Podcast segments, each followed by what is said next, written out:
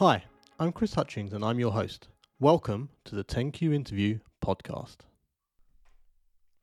In today's episode, I talked to Phil Hughes. He's a, a very, very good guy, and very, very interesting, and I think you're going to enjoy this one. Um, if this is your first time with us at 10Q Interview, welcome. Appreciate you uh, taking the time to have a listen. I hope you enjoy this podcast. I'm sure you will. If you do, let me uh, and Phil know your favourite bits on social media at 10Q Interview everywhere. Don't forget to give us a follow there. Um, and I guess the most important request I've got of you is I'd love it if you hit that subscribe button, follow button. I know different platforms have different uh, methods, but you know you know what to do. Um, now onto the podcast. Enjoy. Thanks for taking the time to speak to me today. I know you're a busy guy, and I know that um, you know taking the time out to do stuff's not always uh, an easy easy ask, especially on a Monday. So I really appreciate it. I will yeah, no kick, problem. No I will problem. kick. I will kick off by question number one being: so you meet a stranger in a bar, pub, cafe, wherever. What is it when they say, "What do you do?" What's your most likely to be your answer? Oh, this is a good question because this is something I actually struggle with a lot. So my default answer is I'm a software developer, but I end that with by trade. And then I normally say, and when they go, why? Why you say by trade? I can say, well, I'm trying to build my own products and software and services and Okay. move from like a nine to five employee to um, like a business owner. So I always mention that I'm trying to build a business, so, but my my stock answer is like I, I'm a software developer by trade. Why wouldn't you do it the other way around and say you're a biz- you're an entrepreneur?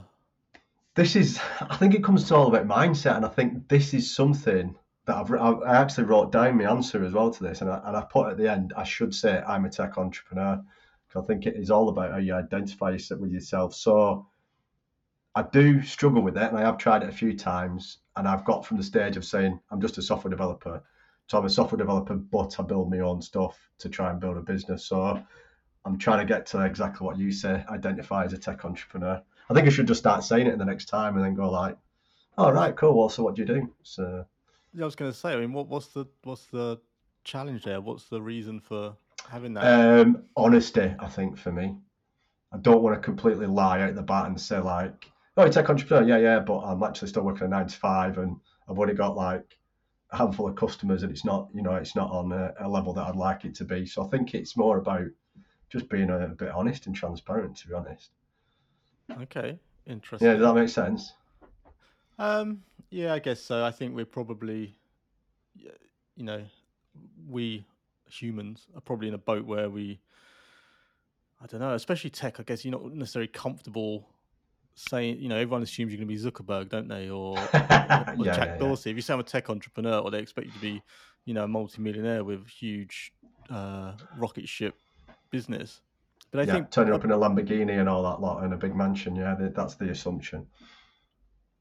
But it's weird. I think I don't know. It depends what. So I guess, I guess your answer would depend a lot, like mine does, on on who you are and where you're being asked that question.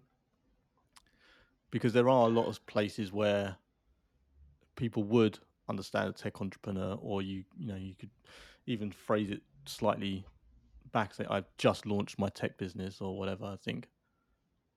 Yeah, I think it as well. It's, I think it happened to me the other week over Easter weekend. I was out with some, so they were friends of a friend, so they knew me and they knew my wife, and I'd only just met them. They're like, "Oh, so what do you do?" So then I was like, "Well, I'm a software developer, but I want to build my own thing." So I think Right. you, you you've got a good answer there. Where, let's say if I went to a meetup in Manchester, um, which is not far from me, and just no one knew me, just introduce myself as a tech entrepreneur and get over that sort of self-deprecating mentality, I guess that that uh, we tend to have, especially like you say, coming from a tech background and being British. There's not much of a you don't bang your own drum.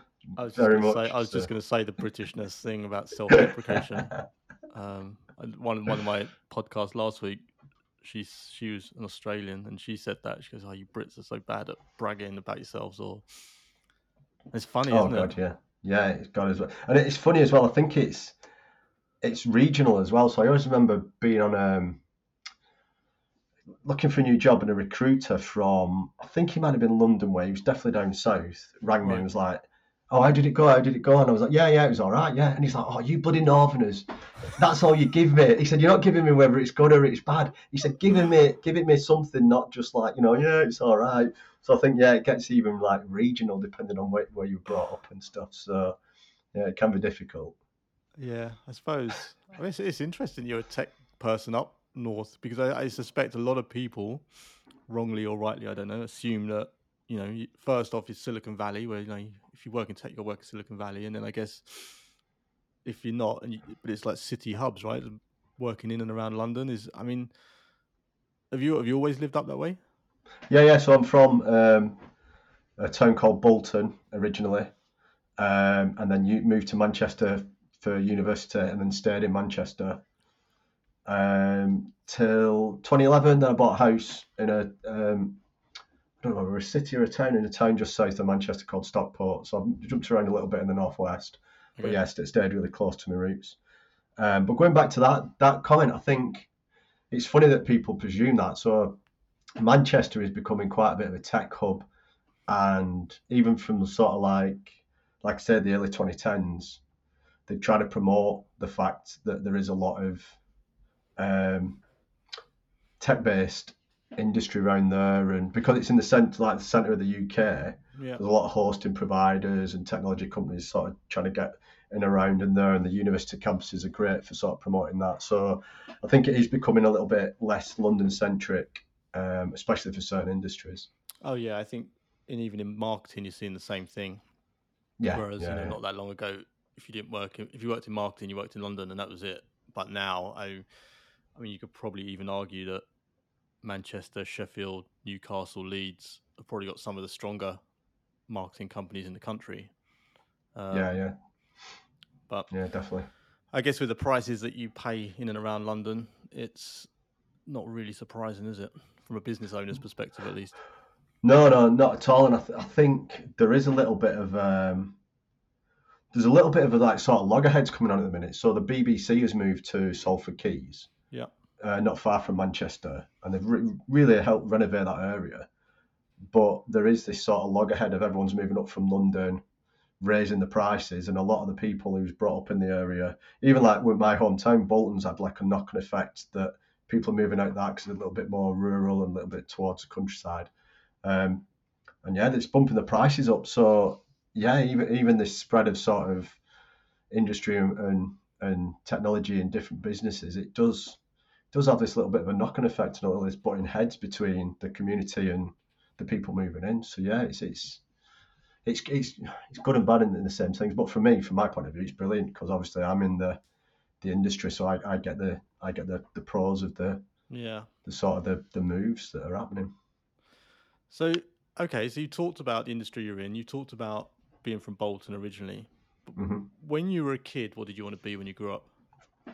Um, so I'm an 80s kid, so I was born in 1980, and I can't remember when it quite started, but I think there was sort of a little bit of like uh, the space race suddenly hit again in the 80s, and I remember wanting to be an astronaut um, from quite a young age because the first time I went abroad, I was I was about nine years old, eight nine, and that was back in 1989. Mm. And we did the old um, first time abroad. We did the old Florida thing and Disney World and all that lot. But we we actually went on a I think it was on a coach trip. It took quite a while. And they took us to the, the viewing platform for the Space Center, Kennedy Space Center, and seeing the rocket on there and stuff.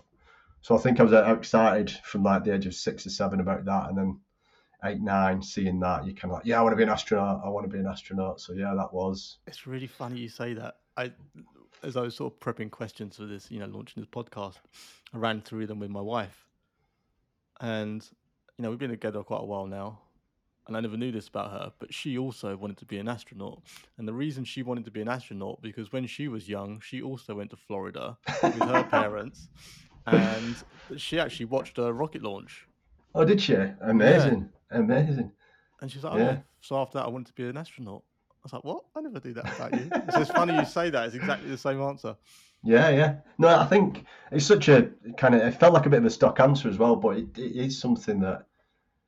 Yeah, I just remember. I don't remember like kids at school drawing rocket ships and stuff. Yeah. And things like that. So I don't. I don't know whether it's um, as well coming up like say being eighties kid and like just being obsessed with Star Wars, and there's Right. kind of this knock-on effect of, of of that and sort of translating into the real world. What would that look like? And he was like, well, it's going to be an astronaut. So Mm. yeah. Did so, you did you ever go for it, or was it? Did you? no, no, no. I think I think the I was going to be saying really awful. The weight of life in the teenage years, I think, had become very bit more. Uh, I'm quite a realist um, naturally, so I think that sort of kicked in when I got to my teens and was a Okay. bit more, a bit more realistic, and never never went down that route. But yeah, as a kid, yeah, I dreamed of being an astronaut, and and yeah, that that 'cause I can't remember as well because I've been. It's funny, your wife saw the rocket launch. I don't know whether we went and we were potentially going to see one. But again, like the weather conditions can change so rapidly, they delay it, don't they? Yeah, she she said that that they missed the one they originally went to see got can. I'm sure she said this. They got pushed two days, and luckily, I guess they were still abroad. Still about. yeah. Yeah, because I remember going back, um, I think it was about 2011 again. I think we went quite late in the year, a couple of friends, just as a last minute thing. We got like a, a villa there and 10 days out there. And there was it, there was one sat on the rocket pad again, launch pad. Okay. and they were they were saying that they might be able to do it in the time window where we were there. Um, but then some storms started coming in, and it all got cancelled and pushed back. So it's it's funny that we went with no idea that anything's going to be happening, and they've been pushing it back, pushing it back, and they're like we had like a three day window that could potentially happen, but then they scrapped it. So yeah, it's a it's a it's a really I want to I don't want to say a lucky thing to see, but you can have your hopes up it can just get scrapped straight while you're over there. So yeah, she was very lucky to see it. Yeah, it's it's strange, isn't it? I think. I mean, I'm I'm just a smidge older than you, but it's right what you said earlier about um about the whole space stuff when we were kids It was huge, right? It was on TV Yeah, all yeah. the time, Yeah, it was Um, weird. but then it then it. I'm sure it didn't. I'm sure there's still stuff going on, but it seems like it just disappeared and it didn't really happen for for years and years and years and years. Might just be that I wasn't paying attention to it. I don't know, but and then obviously Elon Musk comes around with Yeah, yeah. SpaceX and Bezos and Branson, etc. And all of a sudden now it's like a proper space race again, and who can get up there and, and the stuff they're doing compared to, you know, like sort of um, where their rockets they're relaunching and landing them and stuff is is incredible, isn't it?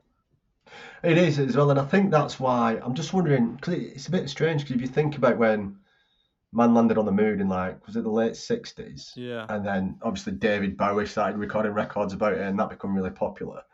And I think it was because in the '80s it come back round is exactly because you've said about the the reusable rockets. I think wasn't it the Challenger or it was the first one that they started coming back and landing with, and I think that's the one that we saw on the launch pad. So Okay. I think I wonder whether that's the sort of thing that kind of restarted it. That it wasn't this sort of, um, yeah, they're coming down in a little capsule and you're just waiting for them to land in the middle of the Pacific or whatever. There Mm. was this sort of buzz around being able to to come back on this this ship that's gone up. So I think that's sort of that's what stuck with me in sort of the, the mid eight. I might be wrong with the times on that, but yeah, I'm sure it was that. It was definitely that sort of thing that really that sparked my interest. Anyway, Uh, yeah. yeah. That's Star Wars. that and Star Wars, of course, of course. Um, okay, so moving on a little bit then, what would you say has been uh, one of the most pivotal moments in your life? Oh, um, for me, I think it's well, it's led me onto this path now. We talked about tech entrepreneurship. Um, like I said, I got into my teens and stuff. I was very sort of design focused and, and technical drawing and all that sort. So I was going to go down the route of sort of design, construction design, architecture. Okay, Um, but then in sort of my late teens, early twenties, I was just I was just unhappy, basically, Re- really sort of miserable, um, in a, in a bit of a bad place, and I just decided to go to night school to try and sort of enhance the design thing. okay, But I just saw this HNC in computing there, and I'd always had a computer. I'd always been good on computers, and the reason I didn't go did do it at college is I remember going to college for this open night and going to the computing sort of A level that they were doing, and there was like, oh, it's two to a computer, but like half the computers are broke, so it's three to a computer, and I was like, but my PC at home's better than that. So what's the point of me doing this stupid A level yeah, when you're not going to be teaching anything and there's probably going to be arguing up. So I just was like completely scrapped it and thought, right, there's not really, you know, naively then, you know, just before the uh, the, the dot the you know the dot com bubble burst in '99, this was sort of like '96, '97. I didn't really think it was it was going to be a thing, you know, um, for for a career path. Yeah. But then sort of getting to like a few years later, 20, 21, being pretty unhappy. Um, just starting this HNC at night school. Took two years, did that, enjoyed it, challenged myself, really got into programming. Um, and then at 23, yeah, I just quit my job. I think a job of like five years, quit my job, sold. I don't saved up and bought a little MX5 sports car, sold a sports car, Nice. um, and What- just put were all the what- money. what were you doing? What job was that? I was at that point. I was a payroll clerk. Oh wow. So I'd, what I'd done, I'd, I'd gone. My idea was not to go to college or university. Uh, after college, not go to university, but go and work for like a construction company in sort of the treasury and account section. Okay. As like this admin bod as well, like being the stationery lad and, and sorting the post out and all this lot, and then using sort of my design background at A level to to get a job in that. Um, and then yeah, that didn't didn't sort of come to fruition, and then that just kind of like flipped around in this company because it was quite a big construction company, and the guy who was the head of the payroll department was like, "Look, you're a great guy.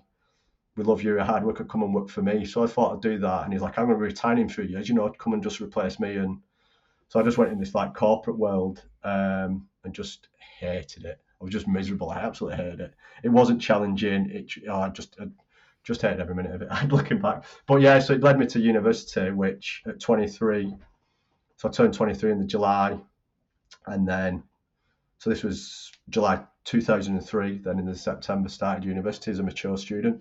oh wow. So that was that was amazing, and yeah, it's the best decision because it's led me to where I am now. Um, I loved every minute of uni. I hated school, hated college, loved every minute of uni. Do you think that's Um, because you were a little bit older and hadn't had a look at the, the real world? Yeah, I think I think it is. I think being in working for five years and seeing what it's like. Um, even even the first year of uni, a lot of the a lot of the course mates were like, "Oh, you just got to scrape five percent. It doesn't matter." Then you go on the second year, it don't go towards your end results. But I was always, yeah, I'd go back to my parents at a Friday night sometimes, and I'd, I'd I'd start like revising and writing things out and going through it, and like sat with me, you know, my dad would have a beer, pass me a beer, he'd go and watch a bit of TV, and it'd be like half eight at night, and I'm, I'm going through all this homework or whatever Hmm. or, or just revising and getting things into my brain. He's like, and he, like my dad's not very open about stuff, but he said, "Look, I'm proud of you doing this because you know you're obviously you're going for it and committing to it, and and you know you could be at, you sat watching football with me on a Friday night, but you, you're actually committing to it, and that's purely exactly what you said. Seeing what the real world's like, um, yeah, you, I did commit to it a lot more, and and I think as well the difference between university and school and college. I think school and college you are on someone else's agenda. University it was like you're here. If you want to do it, go and do it. You, there's a there's what I can't even remember like four, five, maybe six hours tops of lectures. Yeah. That's all you need to commit to. The rest of it is up to you. And I think the the sort of autonomy and the freedom to do that on my schedule just really appealed to me. I think that's one of the reasons I loved it. Yeah, it's, fun, it's funny. I, I didn't go to university either. And one of the main reasons I didn't go was because I knew that essentially it'd be a waste of time. That I wouldn't, um, I'd have done the bare minimum. I wouldn't have. Right. And, you know, for back then, similar sort of time to you, I thought three years doing this. I, I thought I'd rather just get a job and be further down the road. And, and funnily enough, so I, I, I did get a job, but I also I then applied to university in 2006, seven. I got offered a spot, and I was just like, oh, I mean, I was I would have been a very mature student then. but like you, I was like, oh, I I wanted to do it, and I wanted to commit to. it. I didn't end up going in the end, um, but I think yeah, I think there's a huge value in doing it at a later date or a bit yeah, older because yeah, your priorities are different, right? Your reasons for doing it are different, and I think that you know a lot of people say university is a waste of time, and and I'm not going to weigh in on that argument now because it's it's you know it's about me and you talking, and I think but yeah. but what I think is I think it would be less of a perceived waste of time. I will say if people were going later down the line and they were doing it for reasons that are different to mm-hmm. because the other thing is what I don't understand, and I, I'm trying not to get on a soapbox here, but the other thing I don't understand is it is hard to make that decision about your future. I mean, you get it with GCSEs and you get it with your A levels, and then your degree is like it, it's a very easy way to pigeonhole yourself at a stage now. Oh, God, yeah, yeah. I, sorry to go on, finish, Chris. No, no, no. No. I've, So got a that's lot, all I was- I've got a lot all to I- say about this actually. no, all, that's all I was going to say. Is it's hard to pigeon yourself now, and I and I look back on, um, you know what what I thought. I mean, look, I mean, you and I are similar sort of age, I guess. So the jobs we are doing now, they weren't even around back, you know, when we were at school. of course. And and I imagine that you know when my kids grow up, the jobs they'll end up doing potentially won't be something that's around now. So yeah, it's uh, I find it hard when you sort of put yourself in a position that you have to then go right okay you're 17 18 19 whatever and you know and you say right you, you almost destined your path like my wife's a good example. She did law uh, and you know she's a solicitor 26 something years later. It's yeah it's incredible really that you make that big such a big decision at such an immature mind. It's funny you say this because we've had this conversation recently with um, our friends.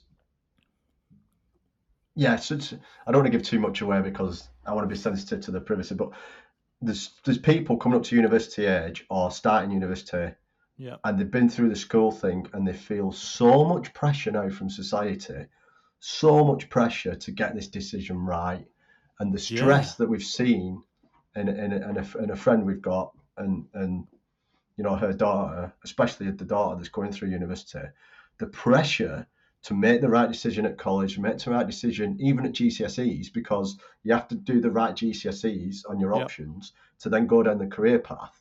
And she was getting a bit worried about it. And like my wife, who's at like similar age to us, was like, she's I don't even know what I want to do now. And I said, Well, look at me, I've flipped between so many software products, so many companies. You know, at 23, I went to university to then get a career in software, but I don't want to be in the corporate world. And so I said, "There- there- there's so much pressure. And I said, genuinely, you might get to 40 year old, 40 year old, 40 years old, and still not be 100% sure whether something's right for you. So I, I think the the pressure to go to university and to pick something, especially someone like you say, like your wife, law, or what I toyed with doing architecture, they're like five, six years of your life, yeah and it's such a, a, a big waste when that you know that could that five years could be better spent flipping between them. Um, Well, so yeah, your- it's, it's a massive decision. and that's not even taking into account the financial aspect of it Oh guess God, you know, for your for your friend's daughter, like I mean, I and again, I'm speaking like an idiot here because I don't even know what the number is these days, but I know it's more, a lot more than when we were younger, right? And so, you- a, you got to make the right decision because just life benefits, but then you also got to make it from a financial perspective, right? I mean, it must be horrendous. How many people like are locked into a degree they don't want to do just because they somehow got the money, you know, whether their parents or, or grandparents or whatever stumped up the money or borrowed it. You know, that's, that's a Well- horrible, that must be a horrible position to be in. We, we we went to a football match actually and got chatting to this young lad that was on the train with us, and he was in his final year of a politics degree, which was I think it was a three year or four year course. Okay. And he said to we'd both been to university. And he said, "What what what do you think? Should I just get a job straight away? I'm not sure what I want to do. I want to get this job straight away, but I am toying with going with 12 months, maybe two years of traveling, and I just want to go traveling." He's like, "Why?" I said, "How much debt are you in?" And I come away with, I was one of the first sort of people to start and pay fees, and I think Okay. it was 1100 quid. But because I went as a mature student, that I didn't have to pay that. That was paid on my behalf and then I got a full loan amount every year, which was four thousand pounds. So I come away with twelve grand's worth of debt and thought, bloody hell, that's a lot of money. Um, and when I was speaking to this lad, That's one year, 50, isn't it, these days? he had fifty grand's worth of debt, and I was like, mate, just go travelling. And he's like, yeah, but I've got this fifty grand's worth of debt. I said, the debt's not going anywhere. The government and these student loan companies are going to make sure of that. Just go and enjoy yourself because once you're strapped in to paying that back and you end up with a mortgage on top of it and all this other stuff that comes with it, Mm, you'll have regretted it. So go and do that now.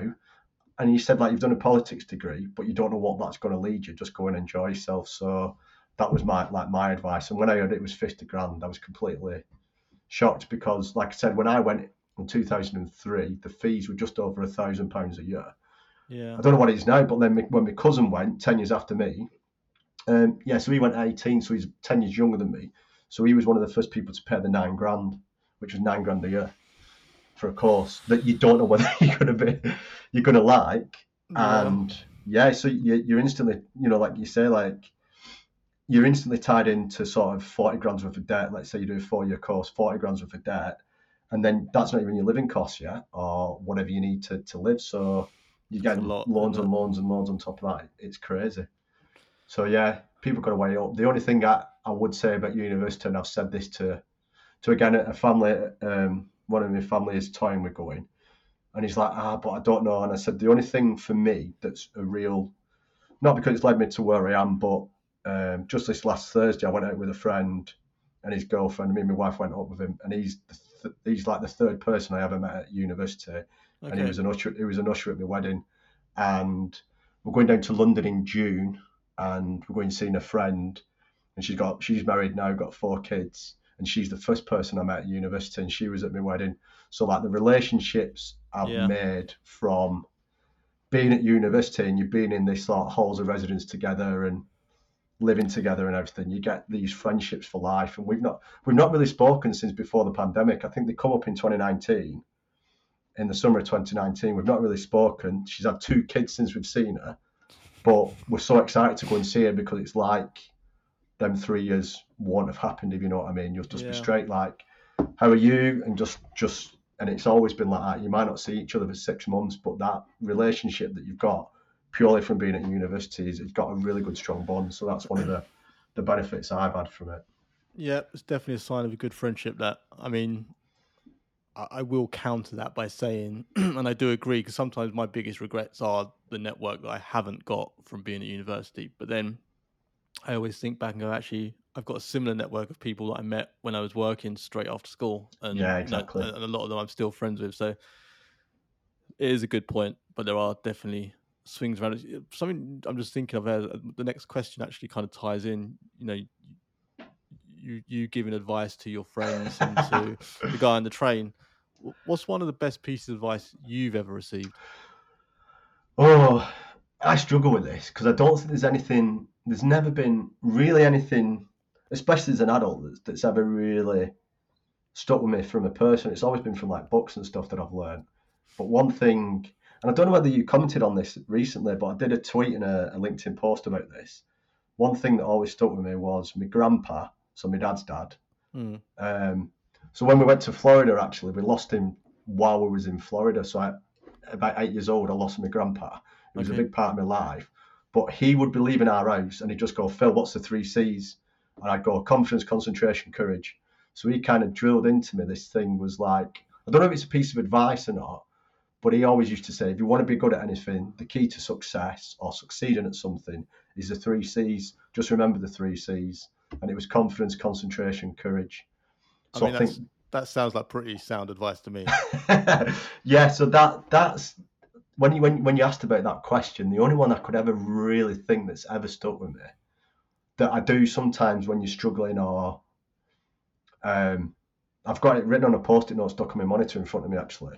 Okay. So that's this one of the things that I do that someone's told me and sort of drilled into me that I, I really sort of come back to and think about when I'm struggling and go, right, so if you're feeling down about something or oh I can't do this, when you go, well the second C is confidence, so just have confidence in yourself. Sorry, the first C is confidence in yourself, so go Yeah. and do that. Then then bring in the second one and do uh, concentrate on it and, and start moving forward. And I think especially the one like we were chatting about starting podcasts and stuff. I think the third one's been really key for me over the past few years is the courage of just like getting out your comfort zone and start doing stuff. So Yeah. it's really strong advice. So that's the one that's really, really always stuck with me. I- Always stuck with me. I think it's great advice, and I just it's weird you bring that up because there's there's things that happened to me over the weekend with my daughter. She's four, and everything you just said, the confidence, the courage, concentrate. I think I'm gonna might be pinching that from your, Oh, definitely, grandfather. definitely, definitely. Great, love that. That's um very uh beneficial, something to take away for a lot of people. I think there. Um, let's talk about lessons you've learned in life. What would you say has been one of kind of the or some of the most valuable? Um, oh God, lessons in life. I think um, one one thing I've learned recently. So I'll go too deep in one. the one I really want to talk about. I think that something I've learned over the years, but I've always been key to sort of sort of your well-being is um, fitness and health. So I've always been trying to go to the gym, trying to eat healthily, even though I struggle with it and it's hard with consistency. So that's one thing that I think is a big lesson for me. But Okay. um, one thing I'm trying to do at the minute, which I think I'm learning, and it's quite a lot, especially for men at the minute, is sort of mental health because it's always been a big sort of taboo subject to not not mentioned. Yeah. Um, and I think the pandemic has actually opened up a can of worms in terms of people's mental health. So one thing I've learned recent, really, really recently actually is for I do an hour of exercise in the morning and then I do a, an hour of meditation afterwards to try and just sort out sort of that balance. So you re- a lot of people focus on the well-being Every from a physical. Every day I'm trying to do that. Yeah. Wow. So you so this is what the, the thing I was wondering is it a balance because your brain affects your physiology, your physiology affects your brain.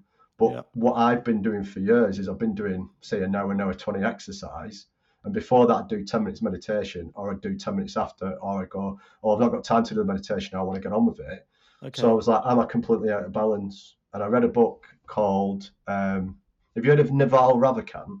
Yeah, of course. Yeah, so I read his book. The I thought well, he didn't write it, so it's a gentleman he works with, and it's the almanac, the almanac of Naval Yeah. Ravikant, Yeah. which is just basically all these podcast episodes condensed into a book. And he just mentioned it that meditation. He said the best thing to do is just lie there for an hour a day for sixty days, and don't even do any sort of meditation. Just let your thoughts come and go. And he said it's like going to inbox zero for your brain. Any issues that you've had in the past, all this lot, you, you kind of don't try and deal with them, just observe them, let them come and go. And I was just like, that's interesting because I'm trying to do an hour of exercise. Do I take this guy's advice and do an hour of meditation to try and you've worked on your physiology and you've worked on your mental state first thing in the morning. And yeah, it has it has been a, a big impact. So how, Yeah. how long have you how long have you been doing that? So I've been doing that since um, I actually recorded the date when I started it. Just bear with me a second. 21st of March was the first day I did it this year. Okay, so you're coming up on 60 days then, not far. 60 days. I've not been as consistent as what he'd said, so I'm pretty bad at weekends. And like we've had a lot of bank holidays and holidays, haven't we, in the UK? So Yeah. you, you do you do get caught up with it, but I'm trying to not. And I think one of the things I saw it on Gary Gary Vee as well recently on, on Instagram put that like people are doing it for sort of a um, the 10 minutes meditation Yeah. for sort of a um, a reward or like a pat on the back, not for the actual process of it. It's kind of like an achievement thing. It's like Tick Yeah, I've got to live- Exactly, and I, I Yeah. sat, kind of felt I was getting into that, and I was using an app which is brilliant. But what they did is they'd show you your streaks as well. So like you Yeah. completed the whole month, and you're kind of like stressing about it. Um, oh yeah, right. Oh, it's a Sunday. I've not done it. I normally it's a Sunday. I got to, got to meditate at some point, and was getting really, really caught up on just doing a meditation purely to tick this box instead of going right. Well, actually, if I do four, even if I don't do the full hour, because sometimes your brain especially if you've got things to do that day, the brain will kick in so much, and I'll just look. Oh, you've done 35 minutes. So talk, talk, feels talk that- me talk me through it then. So you, you get up in the morning, So I get up in the morning, I do some do exercise straight away, right? then I'll stretch, Okay. then I'll have some food Yeah. um, to refuel after the exercise, and then I actually go and do. So he, he's funny. He's becoming really popular at the minute. So you know, Wim Hof is now on the BBC. Yeah. So Naval Ravikant mentions Wim Hof breathing. So I'll do 10 minutes of Wim Hof breathing. Um, so what do you do? You go you go and lie upstairs back on your bed, or you're on the a mat somewhere? A great life hack. I bought an acupuncture mat, which Okay. is like a, a- little sponge thing, and it's got all these like they're like circular dials, and they've got these these plastic pins on them, and it comes with a cushion. Okay. And again, I think what I was doing, I had I had like back trouble and sort of stiff muscles. I'd lie on this, but you'd lie on it for ten minutes, but it isn't necessarily enough. So I lie on that for an hour. okay. So that's helped with all sorts of injuries and back flexibility and muscles and being more relaxed and not as stiff. This is like the atomic habits of striking uh, of stringing a couple of habits together, right? Exactly, yeah, exactly. Life hacking. Um, so you see, I lie on that, and I'll do this Wim Hof breathing for ten minutes, and then I try and set 45 minutes on my phone and try and do the 45 minutes. So it's, it's not necessarily a full hour, but between so no, like so no music or like um, guidance or anything like that. You just lie there, eyes closed.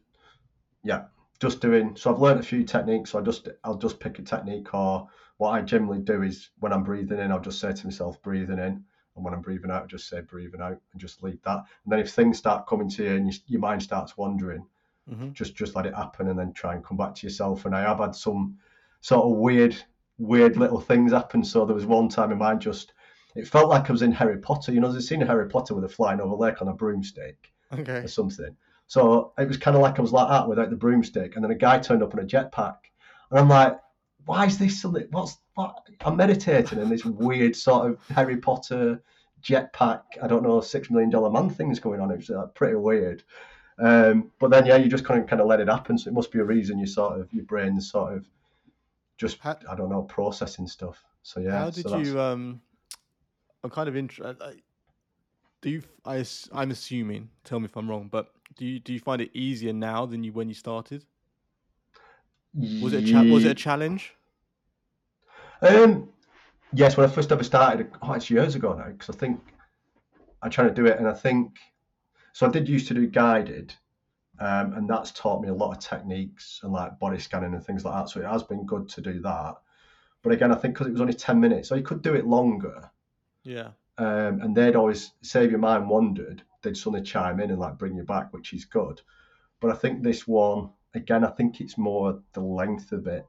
So I think sometimes you, even if you do like a 15 minutes one, are you really getting into enough time for it to give you the benefit? So I think I have struggled with it, and you do sometimes wonder. And even with trying to do this, this like 50, 45, 50 an hour, sometimes I'll just get up at like, right, I just, I just, I can't lie here anymore. My mind's wandering. Like one day I got a little bit of numbness in my leg. I was like, why, why is this happening? And I was like, right, I just need to go on with my day. Um, and I'd done actually, it felt I'd only done like 10 minutes, but I'd done 35 minutes. Okay. So then I'm not beating myself up to say you've not done the hour. You've actually done a really substantial amount for that day. And I always say to my wife and a few other friends, the best workouts are the ones that are really difficult and you don't want to be there and do it. yeah. And I yeah. think I'm finding that with this meditation that if you can't actually lie there any longer and it's difficult and you need to get on with the day, it'll still be good because you've done 35 minutes when perhaps you wouldn't have done because you Well, just like- want to get like- on with stuff. It's like the whole moonshot methodology, isn't it? You know, aim for the moon, and if you don't quite get there, then you're still a lot further down the road than you Oh, of would have been course, if you yeah. hadn't tried. So, Yeah. so, ne- so nearly sixty days then in this this current. Uh, and have you noticed a a change? a mood's gone up. Yeah, my mood's gone up. Oh, so okay. do do do feel a little bit happier. Not that I was miserable or anything, but I do feel that. Um, and it's th- things as well that I've noticed as well. It's kind of and when I first started doing the meditation, they did talk about things like your empathy improves, and I do feel that that and sort of that side of myself's improved. Now I don't know whether that's from years of doing it, yeah. and maybe that's just a compounding thing. But yeah, it, it is sort of things like that that that you do, and sort of the self talk's a little bit better, and that's something I'm working on all the time anyway. And I've read a lot of books about, but I think yeah, it, it has it has been beneficial, um, and just learning not to beat yourself up if you don't do something, and and if you miss a day, don't beat yourself up. Go right. So tomorrow I need to get back onto it and and and start again and try and commit to it. So I think I think it's been a, a good process. Don't don't miss twice. Don't miss twice, yeah. Don't miss Yeah. twice. Yeah. Um yeah, so that that's something that I've learned quite recently and been doing, but I don't think that's the the one I was going to talk about actually. We went off on a bit of a tangent. But No, I, I find I find meditation fascinating. I think it's kind of mad how many people talk about the benefits of it. And Yeah. I, it's- it's funny actually. You were talking about the the the apps and the gamification of it. I used to use Calm. I think I've used Calm, and I think I've used. Um, that's what I started with and I, I still pay for. I think it's the best one. I've forgotten what the other one's called now, but I, I I was the same. I was getting to the point where I was sitting there and I just couldn't couldn't focus. And I think that but where I where I'm different a little bit, like so I run a lot. And that for me, running and swimming is my meditation. Like I can just swimming in particular, I find it amazing. Like I'll just especially if I know what I'm doing, like if I've got to do like a K or one and a half K or whatever, you know, it's just head down and just go. And obviously, I tried a little bit. I had sort of um, waterproof MP3 player, and I was listening to podcasts and stuff, but it's just it's not quite right. Not the same, yeah. technology's not quite there that makes it good yet. But I just yeah, that's for me. That's my mind clearance thing, and I think I think there's a lot to be said for meditation. A lot of people, you know, maybe think they should do it, don't know how to do it, and but I think different things work for different people. Of course, yeah. And Of course. I think that's one of the key things. But that's amazing. So, as, yeah, I don't know if I could. Lie, I don't know if I could lie still for an hour and just I don't know, not fall asleep or not just. I, that's why I have food before I do it. I have food and a coffee because I've, been Okay. worried about that same thing. So I have a coffee, prep my food, have a bit of food, and then and then go go and do it. So at least you kind of got. If you do not off early on, let's say the first 10, 20 minutes, the caffeine will eventually kick in, and then you come round and you're probably still 30 minutes in or whatever. So whatever. that's that's my thought on it. It's all these like little life hacks I'm trying to stitch together. So atomic habits, yeah, definitely. That's fascinating. Maybe Yeah. I'll give it a go. And I'm definitely Yeah. thinking about one of those mats as well. Um. Okay. Next question. And I know we've kind of talked. Sorry, sorry, this. can I just interrupt? That wasn't Yeah, the most valuable lesson, I don't think. Oh. Okay. I think I went Go off on. on a bit of a tangent, but I think for me, the one thing that I think it's helped with my mental state as well is to, and it's something that Gary Vee sort of pi- pipes on about and other people as well, is just about taking responsibility for yourself and Yeah. that kind of getting this mindset that no one's coming to save you, your nine to five won't help you, the government are actually against you, you can't rely on your pension. And I think that's something that was a little bit so, uh, sort of before the lockdown, I read a few books that just basically mention this, and I think that's been the biggest life lesson for me recently. Has been, um, and I think this is one of the things that started the business, um, and really drove it forward is to just be like, okay, you can't rely on anything other than yourself. So just take respons- take responsibility for your actions, and take responsibility for how you want things to be in your life to be. And I think that's been a big mindset switch. And I think it goes into back to the, the meditation as well, sort of working on yourself and, and having this sort of responsibility and reliability on one on yourself um, Yeah. instead of, oh well, you're my job, yeah, I'm off sick, you should pay me, or well, I'm 65 now, I want a handout, or I I can't work, I've injured myself badly, uh, you know, the doctor's signed me off. Oh well, it's like peanuts. Well, what about my mortgage and my bills? were tough. So I think having that sort of that's been the biggest lesson I've had over the past few years is the taking responsibility for everything in your life. And you said you said you read that about that in a book. Yeah, so it was so there's a gentleman called MJ DeMarco. Okay. Um, and the first book I read, and it's a very scammy title, it's called The Fast Lane Millionaire. Okay. Uh, sorry, the million the millionaire fast lane. right. Okay. Um, and he goes on about things like this, and he got he goes on about um, sort of taking responsibility and not relying on governments and your job and everything. And it, it's a, about entrepreneurship. And then he did a follow up book called, called Unscripted, which is the first sort of third of the book is purely just having a go at society and all these things. And, and it, it was very, very interesting, and a little bit eye opening, his views. Um, Yeah. And then off the back of that, he's got this framework around entrepreneurship and building businesses. And basically, he talks about getting to this sort of level of having like 10 million pounds or 10 million dollars and then structuring your life around that that then supports you and your family for the rest of the life and having these you know not relying on debt or, or things like that. So so them two books i read like i read the millionaire fast lane because I saw it on instagram or something someone was promoting it and then straight into unscripted um yeah and then sort of like when we see people like gary vee going um take take full responsibility and, and point the finger to yourself instead of everyone else you know um, and even years ago i read this book uh, called the primal blueprint which is like a diet and health book right. and he, he, uh, that gentleman even going back to his book goes on about it he says like if you're in a traffic jam and the car behind you runs into the back of you you've got to take responsibility for being in front of that car on that t- specific time. So you're not completely blameless. You're there, so take responsibility for you being on that street at that time as well. So it's it's something that I've I've I've learned of of no matter what happens, you take full responsibility regardless of whether it's your fault or not. And I think yeah. it's a, it's been a bit of a I won't say a game changer, but it has it has sort of opened my eyes to other things and and and sort of taken the safety net away. Let let's just say. And yeah, Jake Humphrey talks about it a lot on his part on his podcast. Does he? Really yeah, a lot. He, he uses the catchphrase, it, "It's not your fault, but it is your responsibility."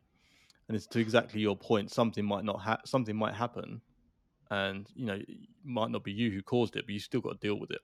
Yeah. And, and I think it's it's interesting because I think it's interesting that you found this on your own by by reading and stuff. Because I think most times when people come to this realization, it's because something's happened that's like put them in a position they don't want to be in, whether that's losing their job or you know losing a loved one or whatever whatever it is, and then and then they find that, and then they have to deal with it that way. So it's interesting that you found it on your own without the the the stresses, the, I guess.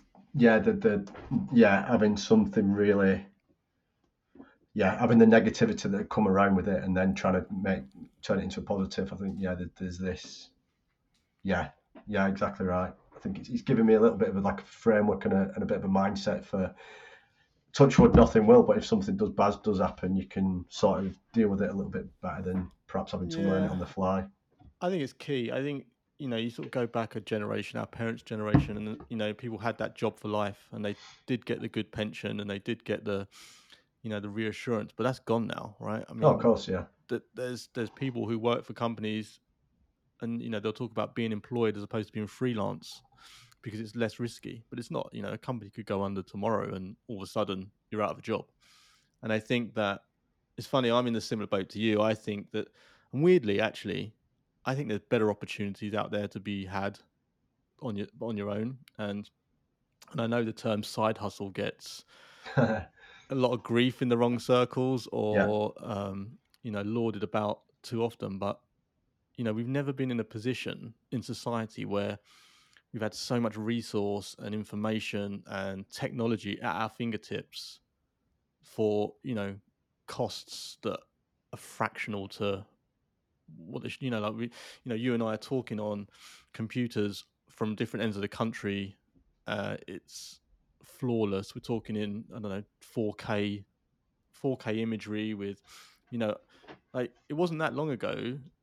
The BBC didn't even have access to 4K cameras, and you know, and now it's, I don't know, it's it's fascinating what's out there now, and I think that, to your point, you can be in charge of your own destiny. Yeah. And there are a lot more avenues, going back to what we are talking about, about the university and careers and whatever, there are a lot more avenues to be in charge of your destiny and to, to make it what you want. Oh yeah. Yeah, I completely agree. And I think I've got this sort of utopian vision that I've had I've had just before the pandemic actually. Um, and I think the pandemic's fast forward age where no one works for anyone, but everyone works for everyone else.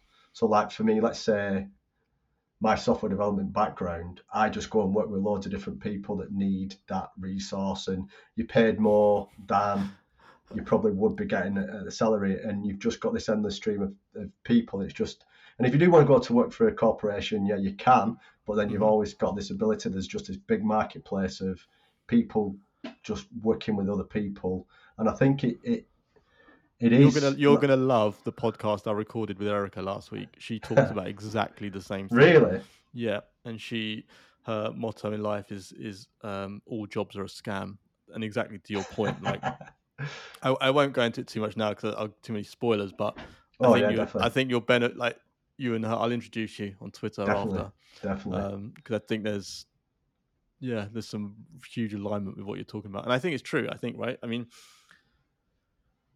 I'm kind of conscious of not repeating everything I said to her, but I think um, it's true because there are stuff you could do. You know, your, your spectrum of knowledge or what you want to do, probably more importantly, is maybe not a full time job for someone, but yeah. it could be a ten percent of a job for ten different companies or, or whatever. And I think Yeah, I think we're going to see a lot more of that, whether it's you know a change in the way freelancers work or agencies work. I, I, yeah, I think it's spot on. I think that will happen more and more and more. And I think there'll be some people who want to work in a company, and uh, there's nothing wrong with that. I think what's strange on social media, it seems like everyone has this. There is only one size fits all to everything and everything, you know, and that could be on any subject matter, which I think is ridiculous. You know, there'll be things you think are a good idea that I think are a bad idea, and there'll be things that you know ideas you have that I think are good, and and it's I don't know, it's strange, but I think that there will be people who do want to work for a company and want that autonomy or want to be told what to do and not have to think too much, and there'll be people who um, don't only want to sort of give five percent of their time to a company, and uh, you know, and whatever you know, whatever works for you is great, right? Yeah, yeah, exactly. I, th- I think I think it's coming. I think I chatted about this on uh, on my own podcast as well about it with a, a, girl who's started their own. Her and a friend started this mobile app to give basically career advice to youngsters because she thinks it's terrible. And we chatted about it, and she was just like, she said it's coming, and she said if it does get to that, it'd just be great for all younger people because, especially a lot of people that get. I feel sorry for some youngsters now. We're like, I want to be a gamer, I want to be a YouTuber, mm. and there's people that's not a thing. And I was like, well, don't be saying that. I was like, right, okay, cool, go for it go for it and go and work out how to become a YouTuber, and then that could open avenues of how to then charge people for teach them how to edit their own YouTube videos, or you may become a bit, of, bit of an editing agency on the side, and you've suddenly got this thing of right, I want to be a YouTuber, and that's giving you three income streams straight away instead of like me traditionally going to university, getting a software development degree, just going working. I'm now pigeonholed as a software developer, and I've yeah. not got the. And the, the other thing I get frustrated with and I think education lets us down. I don't have the soft skills necessarily to to have been able to promote myself as a freelancer because yeah. it was such a niche thing. And the only thing that university taught me separately was management skills. There was a lot of management courses because they said eventually you'll climb the career ladder in whatever your topic is and you'll become a manager. So we'll teach you how to be a manager. I was like, that's a very presumptuous thing. And that was like the first year. Yeah. So yeah, it's I think that's I think that's where the gap is that I think that would basically make it. The pandemic's definitely like sort of there's been this yep. massive growth with the Great Resignation and everything, and something stupid like forty percent of people by April this year were handed in the notice, and I think the numbers have actually tracked correctly.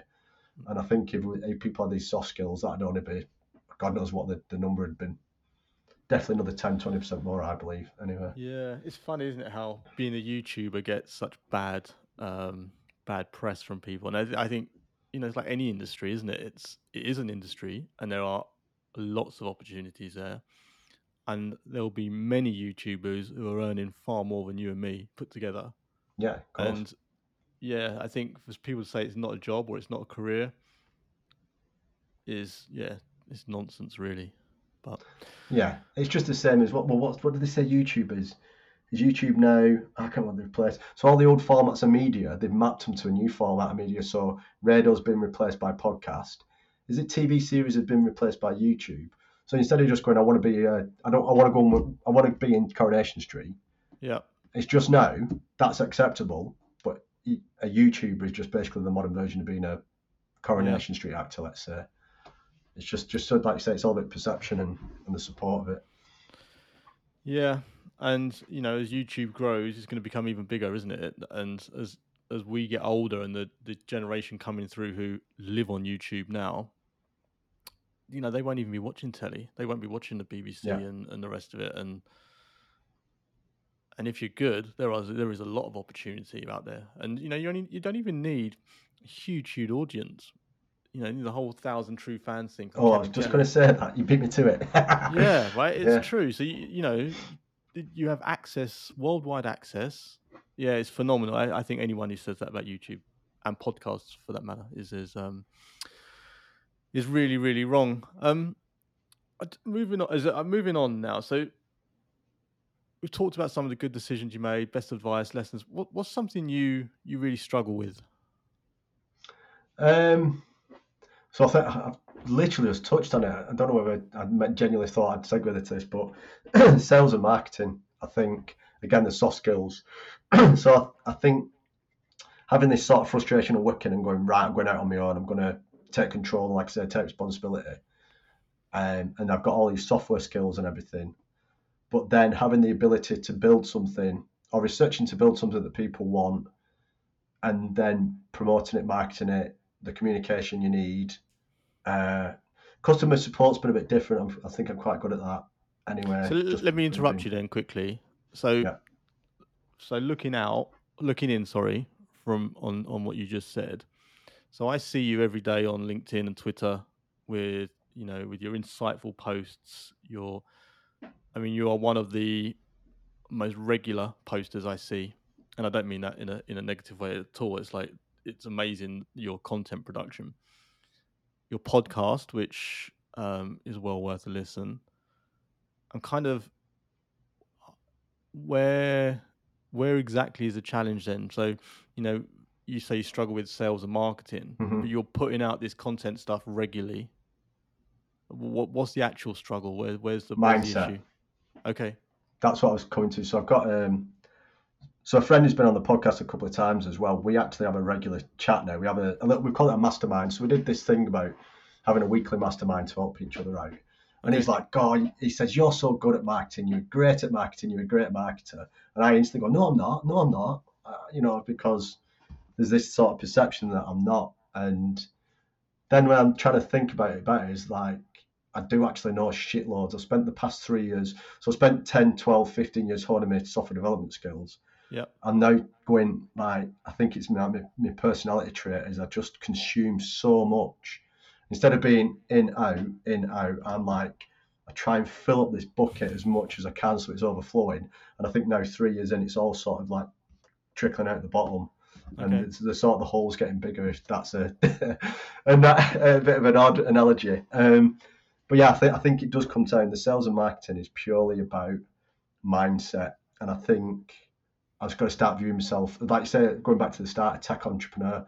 Tech entrepreneurs like Elon Musk are amazing at marketing. When he goes and does the, the stuff, even when they did this stupid, oh, what's the name of the truck? They threw that But he, he's Aluminium ball. worked. He, he's worked up to that, right? I mean, you see, you must have seen the old stuff of him, um, you know, in his PayPal days, and Yeah, yeah. like that. That, that wasn't a natural. He doesn't doesn't come naturally to him, or it didn't at least. I don't think. No, it doesn't. I think because he comes from a similar background as me. He's like a techie, a developer. Um, so yeah, I think it is that. But I think it's having that mindset switch of I am a tech entrepreneur, and a lot of that comes to marketing. I think the the thing that I always, I think the frustration and, and one of the things that I probably feel like I struggle with is because it's not a it's not necessarily a trackable thing. And like I say, because I come from a, a world of logic Yeah. originally, having that going like, right, I'm doing all this stuff on um, LinkedIn and Twitter, recording podcasts, trying to build up this sort of get myself out there, and then it's not actually tracking into anything. Say, Yeah. uh, one of my products I'm trying to promote the most, it's not actually getting enough users on there. I'm not getting enough paying customers as quick as I want. I think that's where you then sort of tell yourself, well, I'm not great at marketing yet because I'm not getting the return that I want to see. Well, it's interesting when, when my friend says like, "Oh, you're great at it, you know your stuff," and then when you say like the amount of content I produce um, is is good and it's so consistent, I think that's always good to hear. But you don't always necessarily Yeah. see that from from from this side of the computer, basically. I think what's I think what's funny is I mean you and I sort of probably knock around the similar Twitter and LinkedIn circles, if you like. And what amazes me is how many people talk about the lack of marketing skills, knowledge, ability, execution in startup founders. It's almost like a running joke on on Twitter. of course, it is. Yeah, it but, is. But, but what that makes me think, all I keep thinking about then is I feel like there's a business opportunity there. Because, you know, they Mm. always say if you can fix a problem, you've got business. And I don't know what the answer is just yet, but I feel like every startup person or entrepreneur or anything has this same issue. And you, like me, no doubt, have read every blog post about growth hacking and viral marketing, blah, blah, blah, and all this. Yet I feel like there must be something there that I don't know. It's strange. And you did a tweet the other day about staying focused, and this is one of my big problems. Is all I got in my head now is like, oh, what business can I launch that will solve the marketing issues for every startup founder out there. But Oh god, yeah, yeah. No, it's it's funny you said that. I think I've really struggled with that as well, and I think the past few months, going back to when we of starting that meditation, I've kind of gone. Um, I think as well, you kind of like exactly what you say. You get analysis paralysis. You see all these growth hacking techniques, and you Yeah. just go and try and smash them. So I think what I've done recently is gone. I'm doing a post every morning on LinkedIn, Monday to Saturday, and then repurposing that for Twitter. yeah, And then I'm also going into them communities we mentioned. So building in public community, I'm trying Yeah. to be active in that, and um, be, just be active on the platforms every day as well. And I think I'm trying to take away everything else and just see, commit to that for six months, like you would. And I think I've done a post on this. I try to do a lot of posts linking fitness and business because I think there's so many crossovers. yeah, So if you want to lose, so if you want to run a marathon, you don't just go and run for a week, and then when Yeah. you can't run the marathon at the end of the week, yeah, you, you, you you'd never expect that. But then I think, and I think it's because of all the content that comes out around startups, and that's the reason I started my podcast. I got frustrated of people going, "Oh, well, I built this product, I put a tweet out, and then I had ten thousand pounds a month coming in," and I was like, "It's bullshit. It's absolute bullshit." What you didn't hear is what I found out is she'd been building a Twitter community for three years and had Yeah. fourteen thousand followers. So she built this product for them because she was in that community. Um, what, what was I talking about? Yeah, so the, and the, the consistency thing I think has just been that for me. So I'm kind of instead of doing all these things, what's the th- what's the few things I can be consistent with on a Yeah. weekly, monthly, weekly, daily basis, and then just trying to. So I'm spending the rest of this year having zero expectations of it, but just committing to it and then and then going from there because I think everything I've done in the past hasn't sort of worked to the level I want. So let's try something a little bit different. Okay, so even though you're not having any expectations of this, are Mhm. you? Is there, is there stuff you're tracking? Is there stuff you're looking at to to ultimately analyze? Yeah, so I'm going to start going back to see um, just how posts are performing on LinkedIn Okay, to, to start with.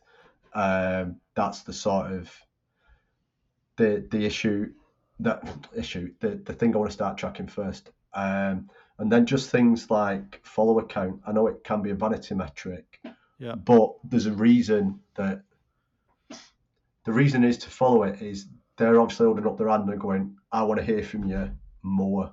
yeah, so yeah. obviously, tracking your follow follower count on Twitter and LinkedIn is good because you can see whether if it's It's a, it's a, flatlining, it's no a guide, isn't it? Of course it is, yeah. So let me ask you a question then. So, I mean, and again, I don't want this to turn into a content marketing podcast because I, I, I, and you could probably talk for hours on that. And um, so, content marketing, I'm a big believer in, right? And I totally get why you're doing what you're doing. Have you ever tried anything else a bit more direct? Um, yes, a little bit.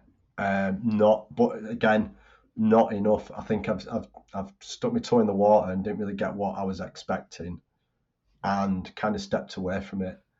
Um, and I think it's difficult. I'm chatting about again to my friend about it. He quit his job for six months and tried focusing on building his, his software product. And because he was on this sort of, he didn't have the safety net of the job, which I, I have at the minute, which is probably a bad thing. He went and did a lot of this direct outreach. And I think because I've got the job, I'm using that as an excuse not to do it, I believe. And I'm trying to, I think I'm trying to skip to the bit. So I want to get to the point where it's a little bit more automated. If you get, you get what you mean, you know, you know, you, you've got this sort of, you've kind of got the flywheel up enough that what you're doing is, bring, is bringing in the sort of It's, it's, it's funny you just said about your job actually, and I, I, it's, the reason it's funny is because I was thinking about this very topic this morning. Um, I so I left my job, as you know, maybe some others know, I don't know, but and I had X amount of pounds in the bank, which was my bankroll to give this a good crack. And it's it's ticking down, obviously, as it likes to do, and even more quicker than y- you always expect. But I found that my mentality has changed in this last maybe two or three weeks than it did when I left because that number's now got to a, a, a point where I'm like, right, okay, shit's starting to get real now. I need to, um, I need, and it, but it's it's fun. That mindset change is really interesting because you Yeah. go from where it's like, all right, it's not a problem. I was I was going for this whole slow growth thing, and I, and I, I sort of stand by that to a certain degree. Oh yeah, Then- easy come, easy, easy come, easy go. That's what I say to myself. Yeah, but then as the Yeah. money gets a little bit lower, like your mentality changes from going right. Okay, I'm going to do content marketing, which is great.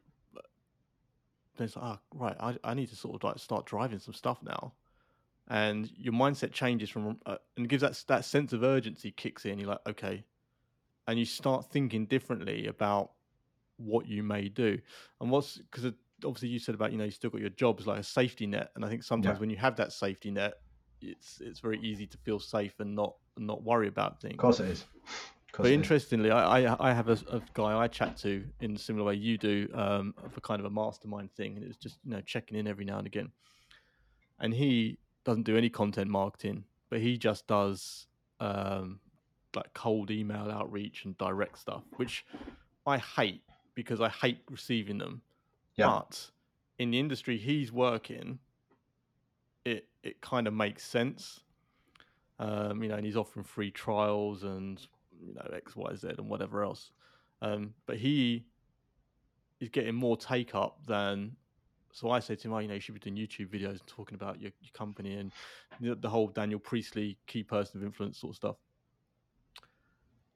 And I think I, but I'm, I'm rambling now. But I think what I'm trying to get is I think there's somewhere in the middle that works well for both, right? So there'll be some companies where it's 50-50 or it might be like 70-30 one way or the other. And that's that's the reason I was asking, you know, have you done Yeah. anything like direct and Yeah, I think as well. Like, um, so that's the consistency I wanted to try, but I'm also trying to layer stuff on top. So the safety net of a of a nine to five is also a little bit of a, a godsend because I'm comfortable enough now in that job that I can set aside. I'll be quite open, three hundred pounds a month to put in. So I call it growing the side hustles, basically okay. is what can I use for that 300 quid to test stuff.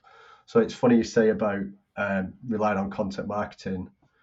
So maybe I'm, I need to have a word with myself and get on the direct outreach, but I'm trying to learn about sort of paid marketing as well and what's the sort of lead gen stuff I can do that's unique to me to get Yeah. people in the door. So one things I'm doing for one of my products, it, it can produce reports for people basically.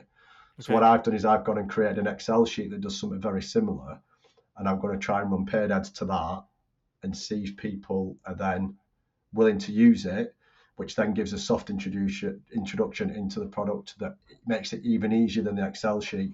So yeah, I'm- I'm I'm also trying to layer on things like that. Um, but yeah, like I said, it, it is difficult, and I think I'm the same as you. I just hate direct outreach, so I'd rather try content marketing and try paid ads and, and, and try try that route. Yeah, it's tough. Isn't it? I mean, I'm in a similar boat, and I think myself, oh, sometimes you've got to pick up the phone or drop an email. and, but it is tough, man. It is tough. Um, the next question is about perception. I know we talked about it a little bit earlier, but do you think people's perception of you is accurate?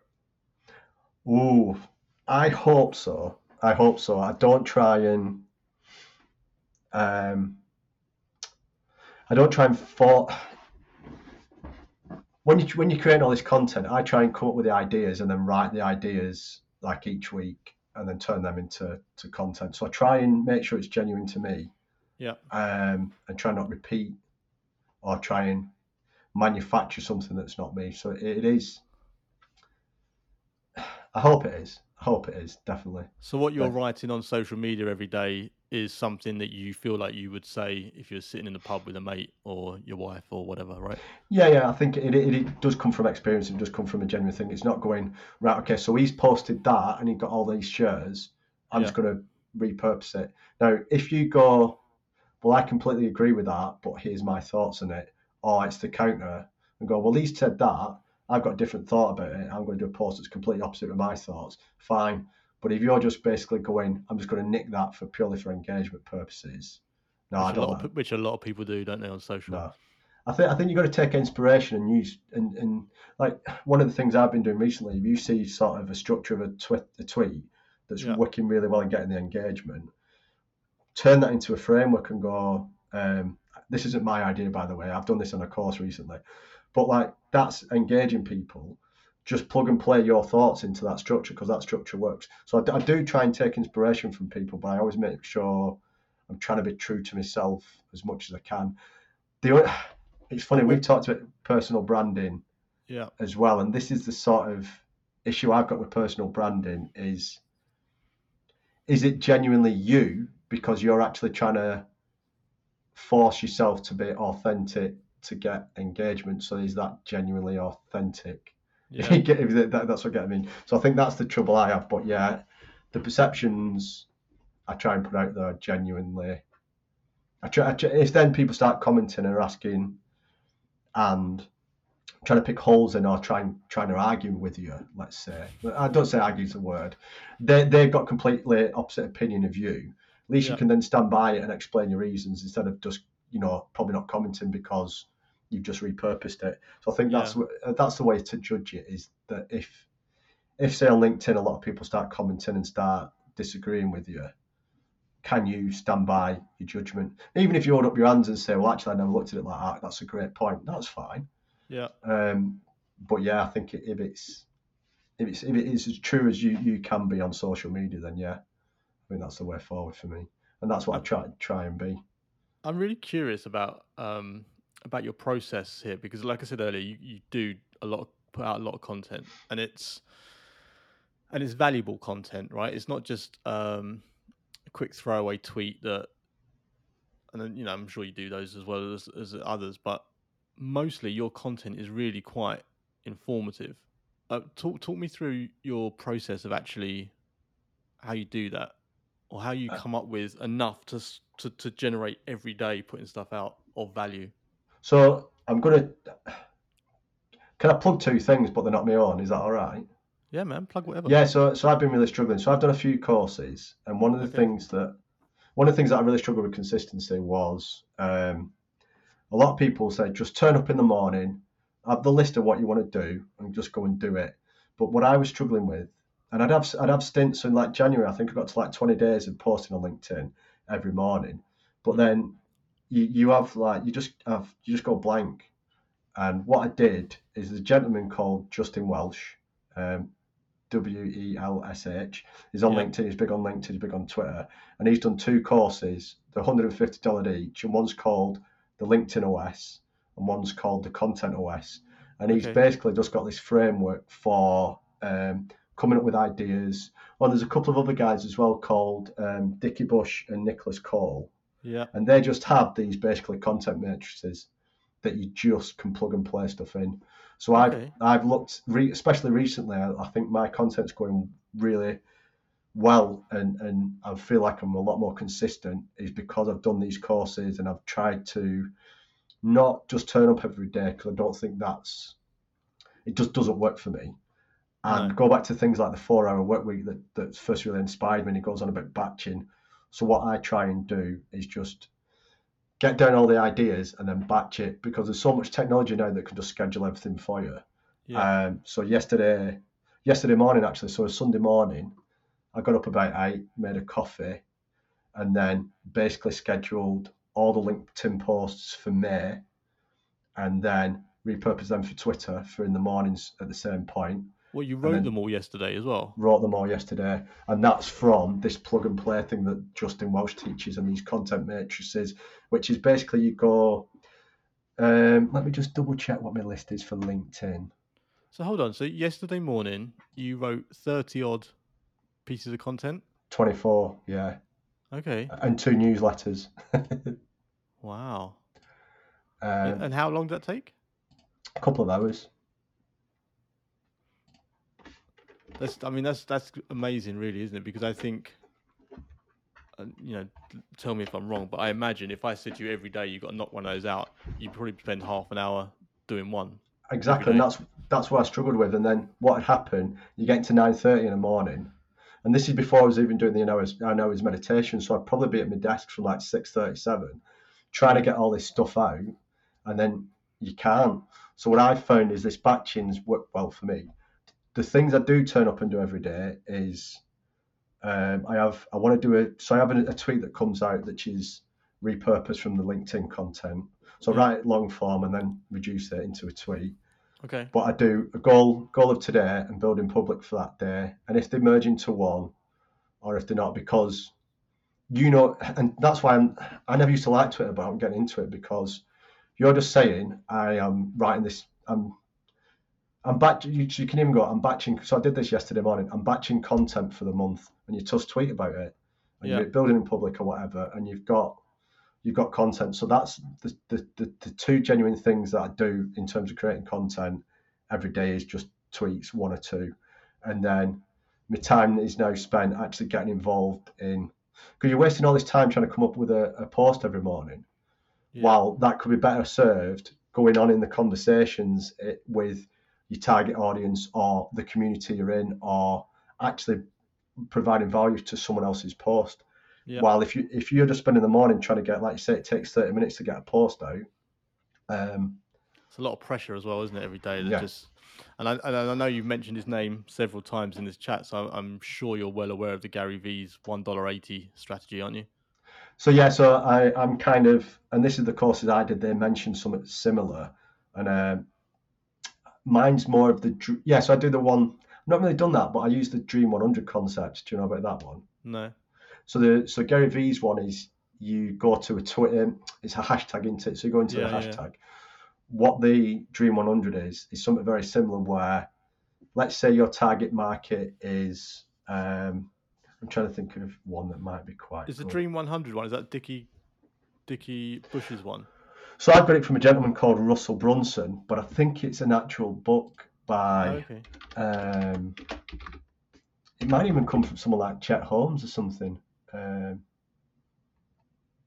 I can't remember the book. I don't know what the book is. But basically, what it what it'll be is, let's say you're. Um, so a good example. Let's say you're trying to. Um, you've got a product that can help podcasters. Okay.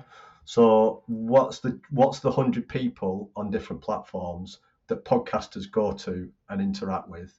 And okay. it's a, a, great one. A great example is like Facebook groups. There's so many Facebook groups now for podcast hosts. So can you just go into that group and be an interactive, and then your target audience is there? So I've kind of got a bit of a dream 100 that I want to refine. Is that right? My target audience follows these people on LinkedIn. Are they okay. posting every day? Yeah. So just right, they've posted today. I read the post. Can I provide value to that post, or do I ever thought about it, or do I want to say something? Okay. Yeah, and if, if I don't, I won't. So it's not one of these where I'm trying to force it. Yeah, yeah, it's yeah. genuinely. Um, so, so like, I try. It's like, it's like taking the one dollar eighty strategy and amplifying it, or adding a bit, of, adding like the one dollar eighty strategy on steroids, right? That's it's taking it to that next level. It, it I don't know whether it is. You know, I think it's. I find it a little bit easier because I found the one dollar eight strategy really overwhelming because you go into yeah, each. It, it, depends how literal you take it, doesn't it? I mean, like yeah, it, I suppose, yeah. I, I looked at it and I and I, I don't really do it, but I should. But funnily enough, my theory behind it was the theory's good, but in practice it's just a bit much. And like you, I think if you did it where you crossed it with a bit more selective of an audience, yeah. then you get a lot more value. I think. Yeah, and I think I'm trying to refine it. So again, going back to Justin Welsh's course, he goes on to something similar. He doesn't call it the Dream 100, and he does it sort of like 10 to 15 people, but find the right 10 to 15 people who are posting every day, and yeah. actually just try and get a relationship with them. So it's a bit more instead of just trying to um, hack the traffic that they have. It's more as well building a relationship and being visible and and then get getting on from that. So I think that's something that I'm using my time every morning to do. And the, and the great thing with that is some days it might be an hour, an hour 20 I'm on there doing that. Yeah. Or some mornings it might be like 20, 30 minutes because people aren't posting as much or. Yeah. Yeah, what it is, it just feels a little bit more natural and there's no pressure that day to then um, just be churning out content. I think one of the things I want to try and do every day is actually write towards a blog post or um, just do that. But again, that's come off the back of I've got a list of 55 blog post ideas I want to write.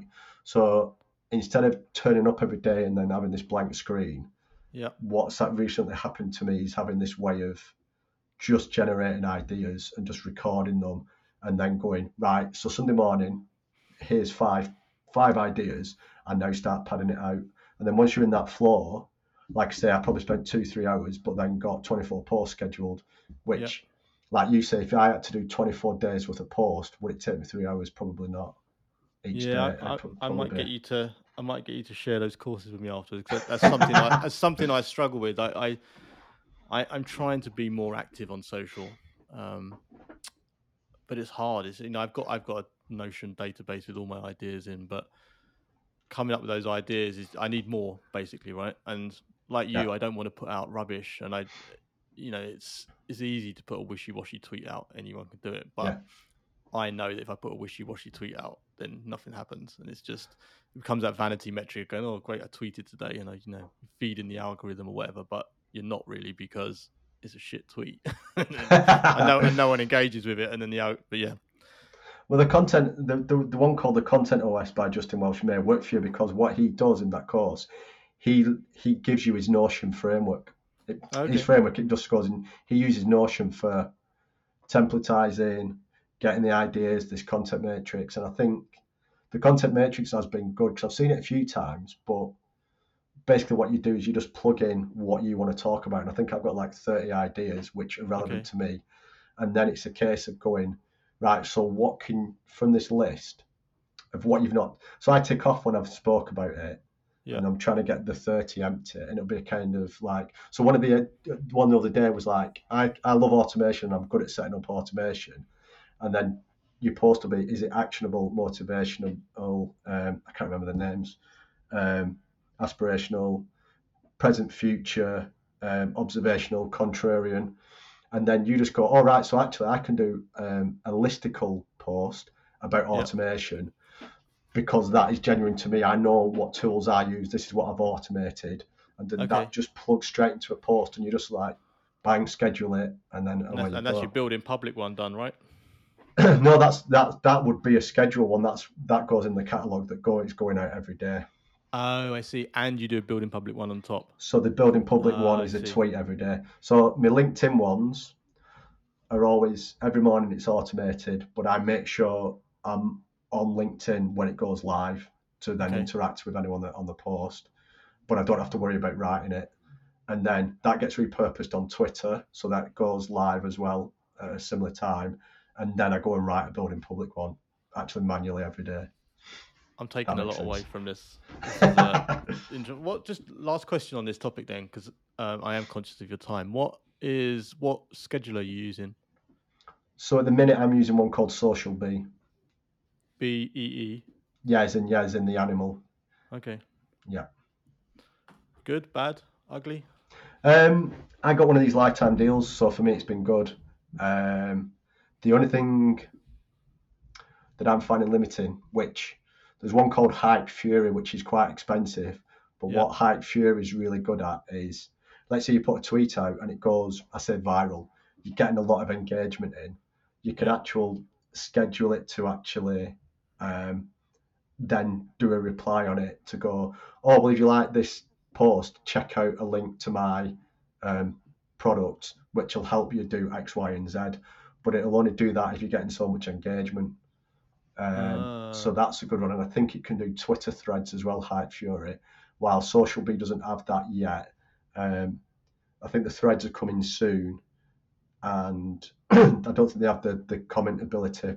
But for in terms of Social Bee is good because if you've got like for me, you've got a personal set of profiles, you've got your business set of profiles, maybe you've got multiple set of business profiles. You can create workspaces, and then you you can plan.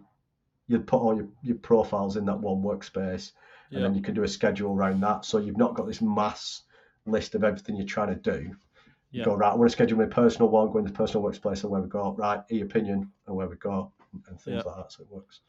Okay. Interesting. You give me a lot, lot of food for thought there. um. Okay. Next question. Tell me something you are really passionate about. Oh, um, oh God, so many things. I think, and you could probably tell, I got a bit excited about software and automation and all that lot. I think, yes, obviously a software developer, so I, I'm I'm passionate about that and trying to help people with software. So I'm building my own products at the minute to. Okay. So that's my, my big focus, and I think the thing that I'm I'm sort of got, getting passionate about is data and analytics and helping people who struggle with it make it simple.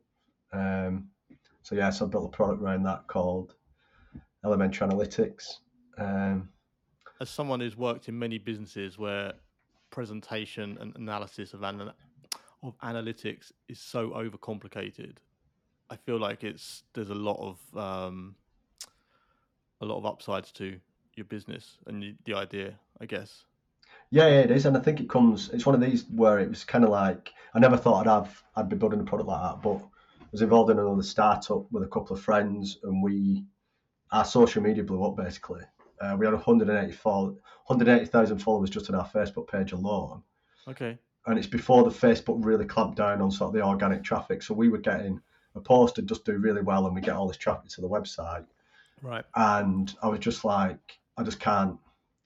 So we kind of changed from like a, an app-based business to sort of try and be a media company and go down that route. And it was like, right, how can I make sense of all this traffic? Because I was logging in and out of stuff, and I just didn't like it. And luckily, Yeah. being a software developer, I was like, I just want to build my own dashboard for the app business stuff, my own freelancing website when I was trying to freelance at the time. I like my blog and all this lot, and just built this dashboard roughly. And then was like, oh, this is has this got legs? Showed it to a few people, and then it's kind of escalated from there because it, yeah, like you say, it is, it is, uh, it is, it is difficult. It's anal- analysis paralysis, and I think because I come from it not from a marketing standpoint, I come from it from like I want simple five set of data, more from a programming background to go like you get taught at university that software and um, not software, human computer interaction, people can remember plus or minus five plus or minus two, so basically between three and seven stats or pieces of data. Yeah, yeah, yeah. So I just went right. What's the five key stats I can look at at every platform, and then just go from there. And then if I need to dig deeper, so that was kind of my thought process for for building it instead of looking at what competitors did or what marketers would genuinely kind of want and, and, and go down that route of. So So if we had lots of um, CMOs or whatever listening to this, what what would be what's your sort of your elevator pitch for it? um, it's basically just a an umbrella to bring a, a product that will bring all your marketing data into one roof. It shows you trends and performances. So how are things improving? Are things getting worse? Um, and we also have a reporting suite in there. So you need to report back to the CFO. If you're a, a, a, uh, you work in a marketing team, you've got to go to the CMO, or you're a CMO asking for reports. Once you've brought everything in, you just click one button and a report's produced in about 30 seconds. You don't need to go and build it yourself. If you've got another website and another set of social media traffic, you can pull that all together, click go again, and it just spits the report out. So it's basically trying to save as much time as you can with all this data, automate the process of bringing it together, and then just spitting it out in 30 seconds instead of building a report yourself in three hours. Knowing what I know about marketing teams, I'm amazed that this isn't flying off the shelves every. I genuinely like. I mean, I, I won't name names, but I remember one particular company I used to work at. Like, they we spent more time reporting data than actually doing activities to impact the data. And I'm not kidding either. Like that, it was a big company, and there'll be ex ex um, colleagues of mine listening to this, like laughing. But we used to joke about it all the time. Like it's just you know you spend all this time pulling data, pulling data, and then presenting it, and then it'd be Oh, a week yeah. later. And I, honestly, I, I I cannot stress to you. Nothing, no stuff didn't always get done on the back of the data being reported. And I'm not joking you when I tell you that a lot more time was spent actually digging the data out, analyzing it, meeting about it, than actually doing the work to. It, it's incredible. Oh yeah. Um, so, so what, what, what? Tell me what sources can you pull data from? So at the minute we've got Google Analytics for your website traffic. Yeah. We then pull Google Search Console information, so how well you're doing in the search rankings. We then plug in Google Ads and Facebook Ads Okay. is in there as well, and then you can plug in a Facebook page, an Instagram business account, your Twitter account, and then a LinkedIn company page. Wow. and they can link it all together. So instead of having it all sort of right, I want to look at Google Analytics and you've got all your websites. When you first log in, you can create I call them widgets. So basically, you start with your website, and once you see them stats, there'll be all these buttons to sort of link other platforms to it. So let's say you've got um, let's say you've got say a clothing brand, and you're promoting them on Instagram. You put your Yeah. website in and you link your Instagram account but then you've got like a tech-based website that you're using Twitter. You can have two widgets, one showing your website stats and your Instagram stats. The next one, your website stats and then your Twitter stats. So it- it's however you want to stitch up your stats as well. So it's not necessarily you have to pull them all in. You can pick and choose. Is it something Uh, that's customizable then?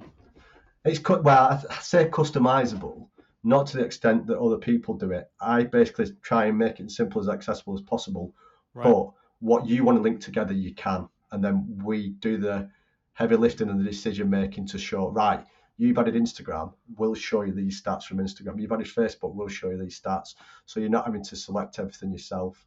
It's kind of, I'm trying to not make it as as customizable as competitors because I want to try and save people as much time. So they just go, here's the stat, at Google Analytics, uh, Google Ads, Search Console, and I'm promoting it on Instagram. And where you go, and it gives you the widget. You can drill deep. When you drill deeper, it just pulls the stats that you've all linked together. You're you're doing a similar thing to I'm doing on the opinion where I'm trying to give not give people too much control because I Yeah. know that you add too much human element into it and it doesn't become as valuable. Yeah, yeah, it, c- completely agree. You just want to, you just want to get up and running. And you, like you say, uh, your prime example was reporting, and I built it to solve my headache of looking at the stats. Yeah. The reason I put the reporting is in is exactly what you're saying. I work for a company, and we're quite a small tech company, and we, as a development team, like three or four of us, but we'd be working with all these different departments and we had access to the production data and we'd be like producing reports or building screens and dashboards for people but the cmo was like i'm producing this report this quarterly report help me with this help me with that. Can you get this data out? The marketing tool i use that we built i can't get all this bit out. Can you go a bit further back? So and it took him months to do this and we was in the meeting with him. The owner of the company used to get us in a lot because if they wanted something off the back of it developing they'd just go right go and do it. I'm like yeah well, fine fine. And it was a really thick report, and it give it to him, and he, I always remember he went like that. Oh yeah, cool. I'll read that later, and leant like leant backwards uh, and just threw it on his desk, and I was just like, so when I when I kind of built version one, version two for myself, I always remember these the the CMO and the marketing team having to do all this stuff, Yeah. and it's like you you don't want to do that. You just want to know, are we You- going you- up? Are we you- going? Are we Yeah, going you down? want you want something to tell you that's actionable, right? An actionable insight. Of course, yeah. And that and that might be, oh, this is performing really well, so we'll spend more money here, or this is performing badly. Let's have a look at it and try and work out why. Yeah, Um, it's, it's just yeah. again, I just want it to be a, a trigger. It's probably not. It might not be in depth to give you maybe all the insights that you, you want that you you probably would hope for, Yeah. but we, we we do that. And like one of the things we've put in recently is, um, I call it the insights email. So we check every day to see if your website traffic's gone up by five percent, and if it has, we go right, cool, something's happened. And because you've linked all these platforms to it, we go and pull in. All right, so you've got an Instagram account. Have you had more uh, website visits on your Instagram? Cool, right, we'll include that in the report. And then you get the link in the website uh, in the email. You click it, and then you've got this list. So you can see in the last 24 hours we've had some good performance on that. We may not necessarily give you all the data you may need to figure out what's like, the key it's thing. like a flagging system, isn't it? Yeah, it's just an insight. It's just, and I, the way I want to see it is like a trigger. We may we may not necessarily be able to solve all your headaches to review what's the best post you did yesterday, But at least we can say, well, something happened that worked, and it's this platform that's done it. Oh, and actually, this post got the most engagement. Are we right? Or at least you can go, well, you're on the right platform, but it wasn't that post; it was something else. Wh- Whatever. But it's again, it's all about just triggering taking it so it's an 80 20 principle as well taking away the 80% of stuff you don't need to do to try and get to the 20% where then you go right this 20%'s got the value so that's what i Yeah. want to try and get people to as quick as possible with a product No, mate, it sounds it sounds really good. And do you know what? This is why I love podcasts so much because I mean, obviously, you and I have known each other a while, but I never knew exactly what elementary analytics did. Yeah. And I think, again, a huge generalization probably, but I probably assumed I thought I knew what it was. Um, then my marketing's not good enough well, no, but that's my well, no, that's my point. Is I yeah, I like I wonder how. But you coming on here this podcast, and you know, like I know, obviously I'm no Joe Rogan or whatever. Like, there's not gonna be huge amounts of people listen to it yet, but this is why I love podcasts because a five minute conversation with you about your product, and all of a sudden it's like, oh shit, actually, yeah, it's a lot different to what I probably assumed in my head, and it's funny. I I, I think it's got huge potential. I, I do, and I genuinely mean that because I think that so many marketing teams do exactly what you said: is like go through Yeah. reams and reams of data, get total analysis paralysis, or even even like you said, don't even look at it. Yeah. Um, and what you want is, you know, I've run marketing teams before, and what you want is, okay, this did well. Why did this do well? What can we repeat or take away from it to to inform our decisions going forwards and and whatever. This did badly. Okay, why did this do badly? Like I know that's not what you're showing us, but you need sometimes to be pointed in the direction of something that's underperformed or overperformed to to make actionable insights and and and you know work your strategy off it. So I think it's hugely hugely beneficial. Cool Maybe, maybe what we'll do is we'll we'll take out uh, this portion of the of the podcast and I'll I'll send it to you and you can put some paid uh, paid spend behind it or something. Going, oh yeah it's what like is elementary analytics? yeah worth a try It's worth a try. You never know, man. Um, right, last question then. When you think about the future, what do you see? Oh, I think we've already we've already touched on it actually. I think um, mentioned the Great Resignation and sort of this utopia I've got for everyone becoming their own freelancer. Yeah. I think I think yeah, I can I can see it. I can see it. Maybe not to the scale that I'd love to see, but I think it, it, it can happen and I think it's only going to get faster. There's there's all this sort of people have a go at NFTs, but I think they're missing the, the point is Web3, the blockchain, these sort of things are just giving people the ability to to just be self-sufficient. So Yeah, like just with an NFT example, whether you love them or hate them, um, you produce a piece of, piece of artwork, and if someone goes and sells that for an absolute fortune, the way you construct your NFT is you get a kickback. So you're getting recurring income, or let's say you're getting a piece of the pie every time something happens. And I think people like artists and, and maybe online creators and content creators might not have been able to um, earn enough earn enough. I don't know whether it's the right word. Earn, earn for the value that they're actually giving back in the world. It could be a case of they're paying peanuts. Someone pays peanuts for this image or piece of content, and then they're making a fortune off it. I think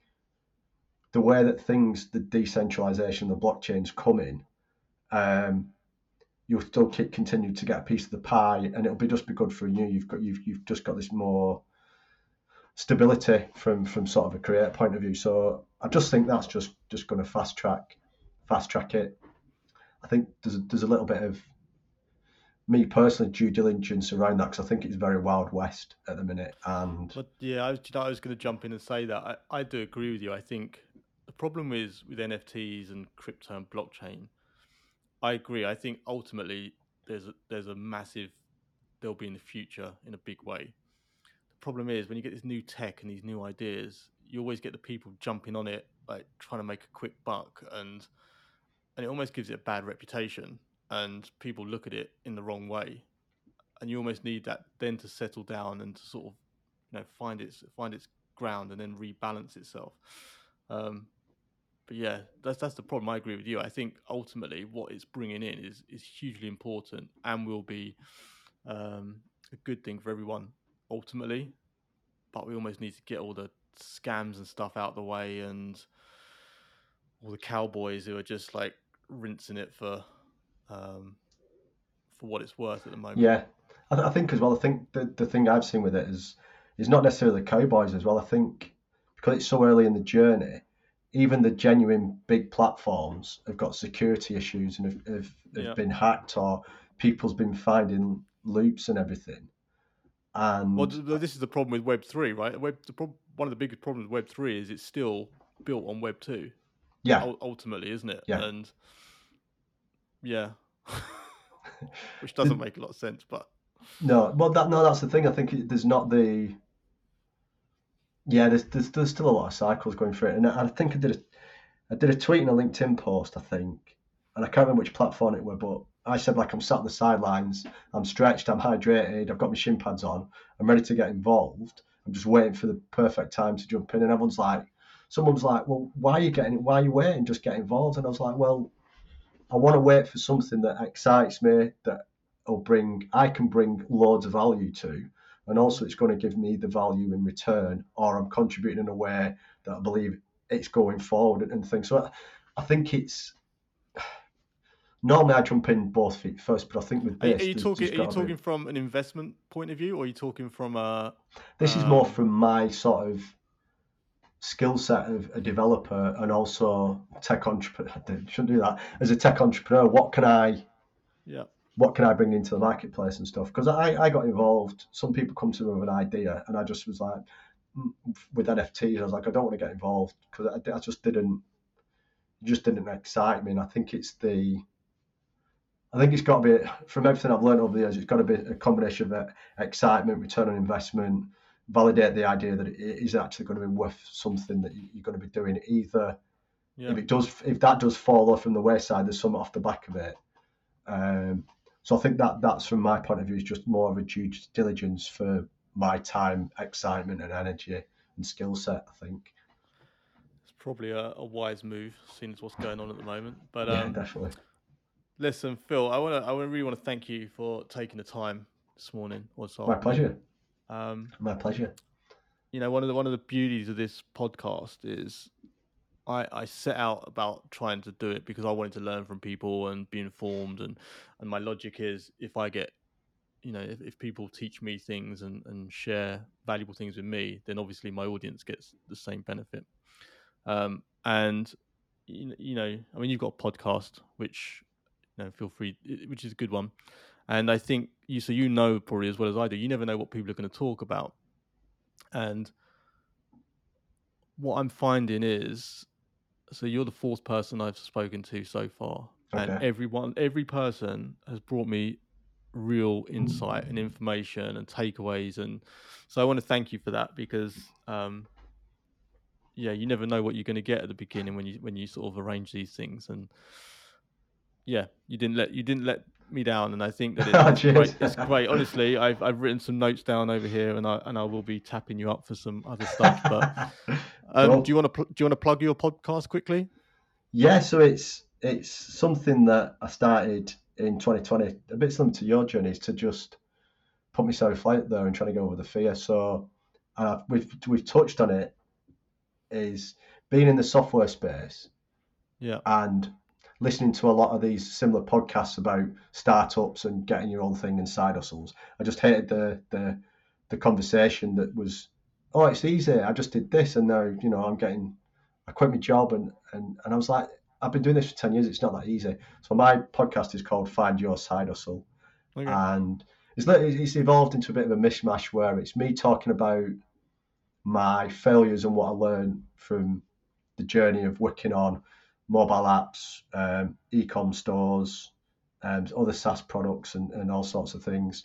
Getting people like yourselves on um, that have maybe done. Like I think you're, you're you're a great candidate. If you if you started something on the side and was quite reluctant in terms of going full time on it, but that's yeah. the, the great great thing because you're getting you're getting genuine insight from people who's who's been on a longer journey than than what they wanted. So my goal with the podcast was to try and get people's learnings that have done it a little bit longer and the the, the story isn't like look at me this amazing success it's sort yeah. of this is what it's taken me here are three things that worked and three things that i wouldn't do again so that's my sort of goal of the podcast is actually to counter the rubbish that i hear all the time is that for everyone yeah. that's that, that did this tweet that made them millionaire or whatever they had a three-year journey or if there are people that aren't at that level, there's still people that's been successful, but it may be not the success on terms of a monetary scale like the other ones deem it is. But the, the journey is there, and there's a lot of